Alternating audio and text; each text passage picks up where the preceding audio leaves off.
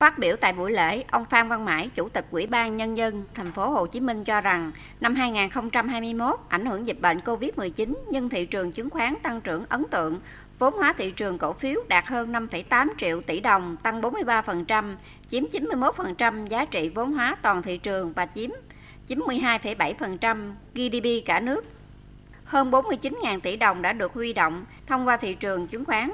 tăng hơn 5 lần so với năm 2020 chứng khoán đã trở thành kênh huy động vốn lớn đối với doanh nghiệp và hấp dẫn đối với nhà đầu tư. Lãnh đạo thành phố yêu cầu Sở Giao dịch Chứng khoán phải nhanh chóng hoàn thiện hệ thống văn bản, quy định phù hợp với mô hình mới cũng như rà soát để có hướng khắc phục những hạn chế, lỗ hổng trong quản lý, điều hành thị trường. Thành phố sẽ đẩy mạnh cổ phần hóa, thối vốn nhà nước tại doanh nghiệp, đưa nhiều doanh nghiệp uy tín, thương hiệu, niêm yết trên thị trường.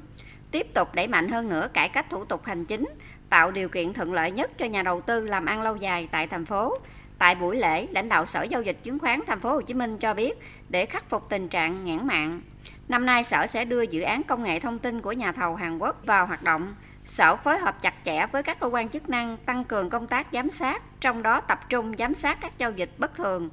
giám sát công bố thông tin và siết chặt kỹ cương, kỷ luật thị trường. Về phía nhà đầu tư, ông Trần Hải Hà, Tổng Giám đốc Công ty Chứng khoán MB cho rằng năm nay thị trường chứng khoán sẽ tiếp tục tăng trưởng tốt.